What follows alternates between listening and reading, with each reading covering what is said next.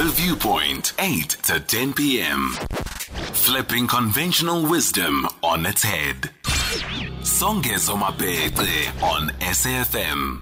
Election deadline. Political parties will have four more hours to submit the names of the candidates intended to contest the local government polls. Initially, the deadline was Monday today, that is at 17 hours, but it has since been pushed, pushed back to 21 hours.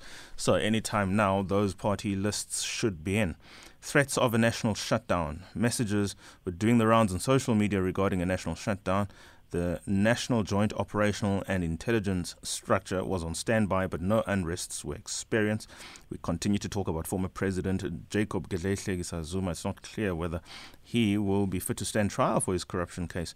This, as his military doctors failed to meet the 20th of August court deadline to hand over their report on his fitness to stand trial.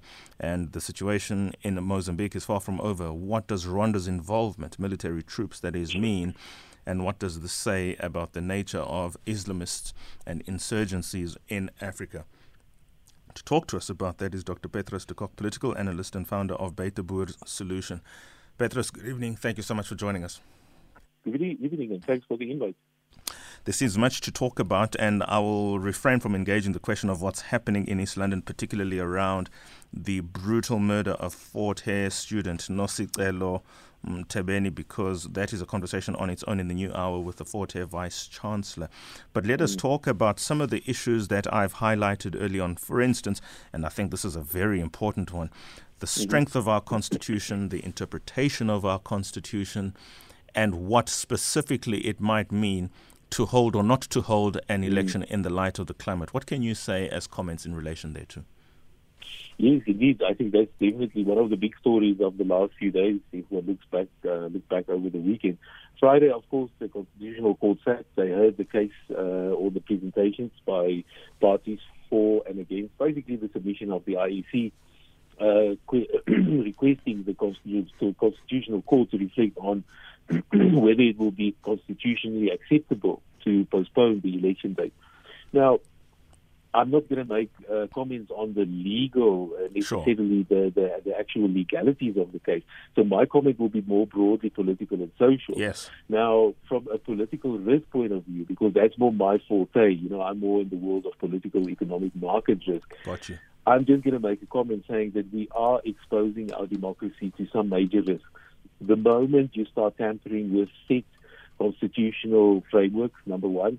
Secondly, with political and social expectation, you know, of executing for the IEC to be able, under whatever circumstance, to execute an election.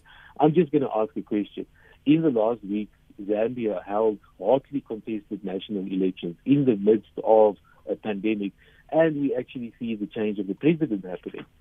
So that's quite a major development in Zambia in an election context. So I'm just putting the question out there.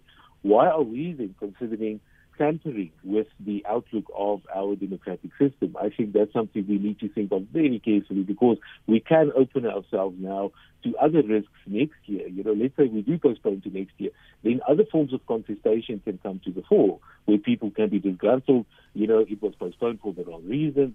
That can become a whole different level of contestation. So I'm just putting it out there, tread very carefully there's some political risk we may face if we do go that route of postponing. And treading very carefully probably means then mm. erring on the side of caution. And what that would translate to is, in mm. fact, to hold the elections now rather than later. But whilst I agree with the sentiment that you have expressed, there's also a, a sentiment that simply says, we do not have a tight lid on COVID 19 as it is. We are in the middle of the mm. third wave. There mm. are still early days insofar as it relates to the vaccination rollout.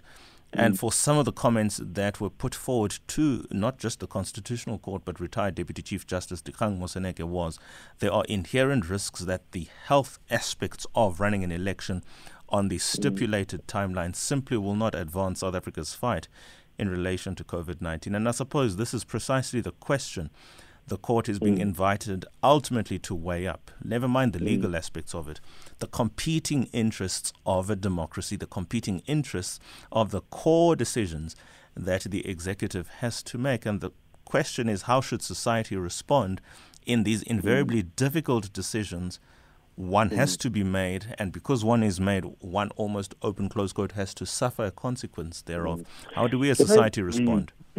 Maybe just a quick comment there. You know, there's also a very, very practical issue. You know, look, we are talking about the constitutional mandated period, you know, within which the election should take place. But mm. now the problem becomes if it exceeds that period, how are our local governments funded? Number one.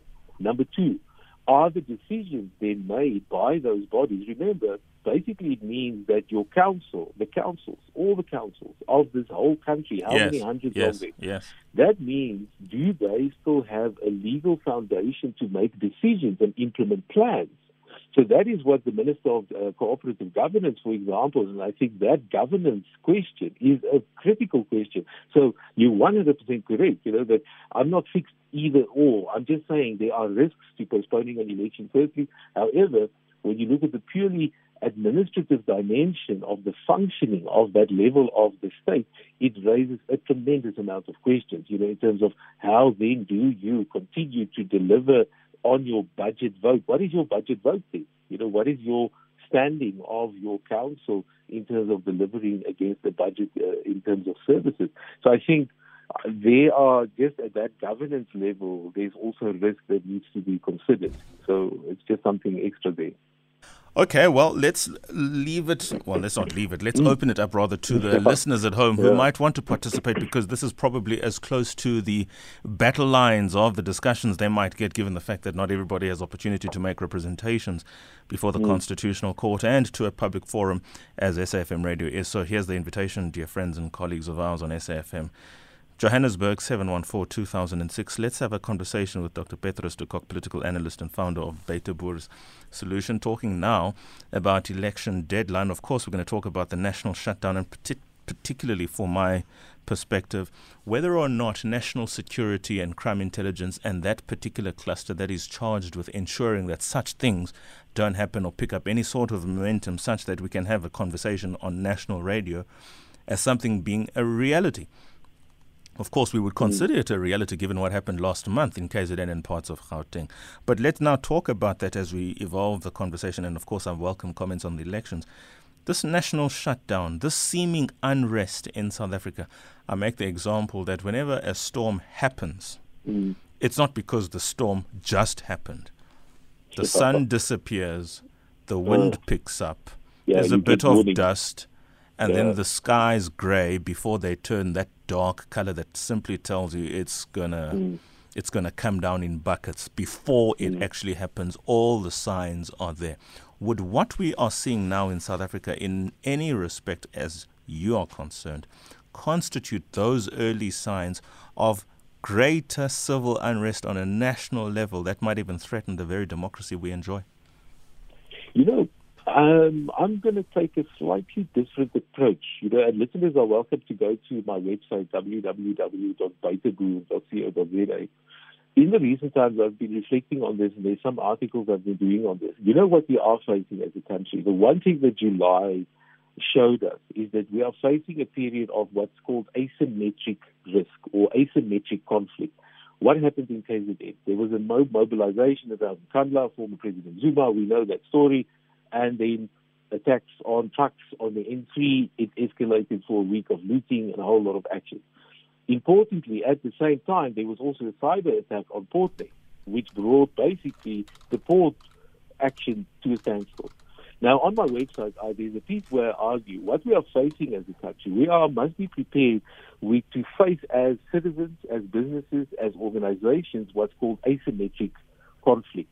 Now, to your point that you made, in the last few days, we see this word come out. There's going to be a national shutdown. It's still connected to the story of possible insurrection. There's uncertainty. Now, nothing happens on the day. That doesn't mean that nothing happened. The fact that the country was on a nice edge, I was moving between Pretoria and Johannesburg today, a tremendous amount of action on the roads of police, uh, unmarked security vehicles that you can see moving on the highway. If you have a trained eye, you can spot those kind of things. So here's what I'm trying to say. Mm. If anybody has an intention to destabilize the country, they today succeeded in that objective because they created uncertainty. Okay, let me give you a bigger example. Sure. If you go into the history of terrorism, let's go back into the 1950s, 60s, 70s, Cold War era, the tactics of a terrorist organization. Why do you plant a bomb? Why do you attack a certain facility? It's not just to create physical damage, it's also to create uncertainty. And when you create uncertainty, you create fear. Now, I think that in the 21st century is a major tool of warfare, and we must become accustomed to that. So let's get to the South African context now. What are we facing as a country? In some of the pieces that I've been doing, I've been arguing that what we saw in July was very unpredictable at a certain level because we were predicting an action by disaffected political forces that we knew. However, we didn't know what they're going to strike. Here you strike um, warehouses, shopping malls, pharmacies, factories. You strike at the soft belly of the economy. Now that's, if it was planned that way, that's a masterful asymmetric attack on the South African economy. So if anybody is interested in risk and understanding risk in South Africa, you need to understand asymmetry. You need to understand how in this era of a digital economy, of a fragmented society mm-hmm. and a political system that's being challenged, we are facing some very new um, challenges, I think, as individuals, just to understand what's happening in our reality. So those are some of the thoughts, you know, that I've been dealing yeah. with. Let, let me digress before yeah. I forget the point there, Petrus. How is capital then responding to that? How are mm. your persons who sit there and make projections as to how markets are going to happen when they look at the systemic and non-systemic issues of given societies, societies being global or very municipal mm. in kind? Yeah. Is money responding, or the structures oh. around money responding to consider what you have said in the light of the times in yeah. which we are living, more than in the light of South African times? You could be sure, and you can be sure that money has been preparing itself. Now, look, let's look at the capital markets. Let's look at just at the JSE. If you look at the number of companies listed on the Johannesburg Stock Exchange, it's been dwindling in the last decade. If you look at outflow of capital post the global financial crisis out of the South African economy, and then particularly post 2010, it's a decided downward slope. Now, what we're seeing now is just accelerating that. Now, I'm going to give you another example. Before, in the months before the big uprising that started in KZN that we're discussing now, Richards Bay Minerals, owned by Rio Tinto, declared force majeure outside Richards Bay because of criminal gang thug activity that has basically sabotaged the operations. Now, that's just before the big incident. Now, why am I raising that? Mm. I'm raising that that the incident of the Rio Tinto before this, declaring force majeure, already had a devastating impact on the perception of South Africa as a mining destination. Now you go through a period where, and I'm sorry to pull, call, call a spade a spade, yeah. but you had a a potential insurrection against the state launched from inside the ruling party. Now that raises even more red flags. You understand what I mean? Yeah, sure. So if you look at that kind of picture, then you know it's it's not doom and gloom. I'm just think I just think we need to be brutally realistic about these kind of conditions that we face because the more you see of that, the better you can deal with it. And I think as a society, we are being tested back to the case of Friday that was presented on the IEC on postponement of local government elections, just going back to that, they're now in this period where we already have a challenge system. Now we're taking a further risky step of potentially postponing an election. You understand what I mean? You know, so you're stretching a system that's already being tested to another level now. And I don't know if that is the clever thing to do at this point in time. Let's anyway, find out if the listeners know. Let's find out if the listeners know. Dr. Petrus de Kock, political analyst and founder of Buiteboers Solution, engaging us on the hashtag Weekend Wrap. So far, two stories have been discussed. In my view, these are two very gripping stories. We might not have enough time to go on stories three and four. Election deadline to postpone or not to postpone now that we have had the benefit of every party that matters anyway before the Constitutional Court, in as much as we have some view from an independent body, being the Moseneke Commission of Inquiry. What then do you, as a South African on present facts, make as to whether or not South Africa should postpone the election, bearing in mind October 22 or October 27 is the appointed hour. On present facts, it may not happen, of course, but the question that now prevails is what are your thoughts on that? Because this is much a national issue as it is a Songezo issue, a Petrus issue, a Madwacha issue in Gqeberha. Madwacha, good evening. You have 90 seconds. Please be on standby, Brafini. Madwacha, good evening. I'm talking you to you from East London, Bodi. Where? Emonti, Buffalo City. Thank you so much. Yes. Go for Very it. briefly, I think um, on this issue, the, um, the court will have to be responsive because the reality is that there has not been an, a registration process. Remember, it was, it was, it was postponed and there was no campaigning. On the campaigning, I think there's no party that was prejudiced because the, the restriction has been applied almost universally. So, yes. Now I think the, it's going to create a new situation, but at least it, it, it would mean that the, the court would have been responsive. And if the court are unable to, to, to give the postponement, I think the cons- I mean the um, assembly will have to be reconvened and the necessary political decision will have to be taken by the necessary body, that is parliament, to alter the constitution in response to the prevailing situation. That's my thought. I don't think there's any crisis. We are faced with a, a, a- a precarious situation uh, as long as that none of us have faced before. That those those are my thoughts in the in the in the discussion. Much appreciated. Thank you very much there, Madwacha, calling us from East London, Emonti, Buffalo City. Let's go to Mukupane, Selo. Selo, good evening. It's been a while, man. Thank, 90 seconds. thank you for, for taking my call. Um, okay. Uh, look, let, let me talk about this issue, yeah, yeah, yeah, yeah, the cricket, Songezo, um, and the racist remark that we we, we had. It, it, it, it is not surprising. The former uh, um, uh, uh, uh, president of Metro FM, Robert Marawa, he was talking about this kind of racism in the cricket in our country, and then nothing was, was, was done about. it. So i- agree with you that no matter how people want to spin it, racism is racism, and for the fact that politics is it is going to be in there, and the, those who have the means of money are holding this um, cricket uh, or are chairing it to the forefront, we are going nowhere. So because racism is going to stick with, with us. I, I, I, and I suggest that if it is possible, we have to acknowledge that this racism is not going to go anytime soon, so much because people don't um, they don't want to learn, they don't want to grow up, they don't want to uh, associate that with black people. Imagine someone say, "No, I'm a racist, but I slept with, I was staying with Philo, um, somewhere where we Let's move on. Let's go to Dundee, Mapoloba. Good evening, Babungop. Mr. Songers, Yes, sir. oh, I'm in Dundee. You're speaking to Andile. Yes. Yes. Uh, although I'm a, it is my first uh, time to call today. Much appreciated. Thank you very much for that. You've got 90 Yeah. seconds. Please go for it. Yes. Uh, I think I must be short and concise uh, on my issue. Mm, I think I will talk in connection with uh, elections, isn't it? Hello? Mapoloba, I'm listening. Yes. Um, I think uh, IEC must uh, put uh, uh, elections to to to the residents because what I'm fear my fear is. Hello.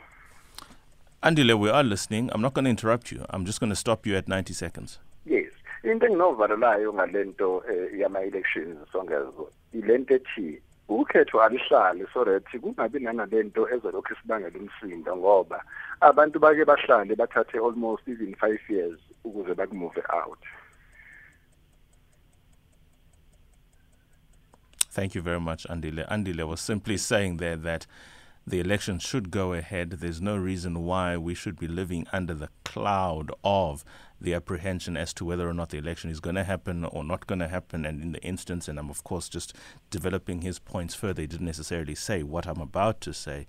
If it should happen that the election is postponed, we still are none the wiser as to whether or not what we fear now we will not fear only worse in Feb of next year. 2034 is the time lost caller. Mike in Durban.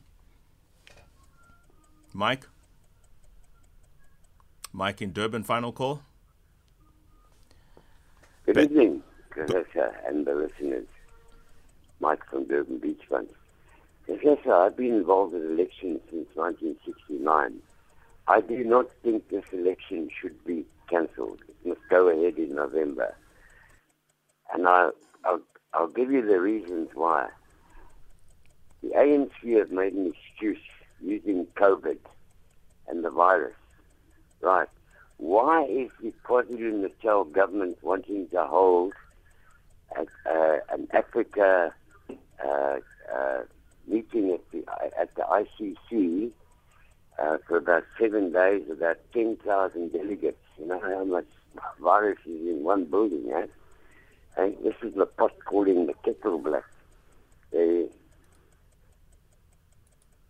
Let's move on. I just want to make sure that you we both understand that Mike has been involved in politics or in elections since 1969, but democratic elections at least from 1994 onwards. So, whatever it is that his views are on elections, they don't contemplate anything pre 94 because those were not democratic elections, as we all do know. You want to wrap up the conversation then, Petrus, in relation to some of what the callers might have had to say? Mm. I do There's confirm one- very briefly that Yes. this is not the best caller turnout we have had for sure. No problem, no problem. Um, you know, one thing that jumped out to me, I think the first caller, he made a comment on we've not never faced this before, and I fully agree with what he said. As I said, you know, I've got no fixed view pro against you know postponing. I'm just saying there are some risks uh, to that. But on the point of we've never faced this before, we are a young, maturing democracy. We must always face that. It's a quarter of a century of a democratic dispensation. And we will, as a society, continually be confronted with situations or manifestations of certain things that we've never been there. And honestly, I think as South Africans, there's one thing I want to say, you know, and I, I sometimes make this joke. I say I was in apartheid's last class. I was in matric in 1989, 1990. I go to university, and suddenly the world starts changing. now, the reason I say that, anybody who was alive in that decade of the 1990s in South Africa would know the extent to which we had to stretch ourselves as individuals, organizations, political parties to bring our minds into this new dispensation. Now, I think we can still do that. That capability is still there. We must just be very careful not to fall into the trap of uh, extremist thinking, especially in this period. The world over, we see the rise of extremist thinking, and you know why? It's because of economic hardship, crisis, and political fragmentation. So, as a society, we've got to wake up, and we must say there are certain unique problems to South Africa, but we are also being confronted by a dynamic in the world that we are fighting against massive forces that are pulling societies apart. It's a result of global lockdowns, a destruction of supply chains, and a complete rethink of what's the future of our societies. I think another thing that jumped out to me from one of the uh, the callers, I think, is on the issue of uh, of racism, for example. In this week, uh, I think uh, Ryland Fisher, uh, the figure in the media, he had a piece out on 30 years or 40 years, I think, of the UDF. Really interesting, looking at the 1980s. Uh, what was the thinking around principled non-racialism, for example? We still need to be having those discussions in this country because we've not long passed over that. And now I'm going to make a personal observation. Final I comment. Very rarely do this. Very rarely I do this. You know, my name is Baitabu that I write under, but you know, I'm married to a traditional healer, a Sangoma, a Zulu trained Sangoma. And you know, in our personal lives as a couple, we have experienced the best and the worst of the South African mindset on race and race relations. And I'm saying, as people, as individuals in our homes, in our streets, in our communities, we constantly need to fight the monster of discrimination on skin color, what you wear, what car you drive. We need to forget about that nonsense because that is actually what's killing our future. Couldn't have said it better myself, and I certainly do appreciate your comment, particularly the personal one. There was always a risk that it could go south, but I think that one went north pretty quickly. Thank you so much, Dr. Petrus de Kock, political analyst and founder of Buiteboers Solution. 2038, folks.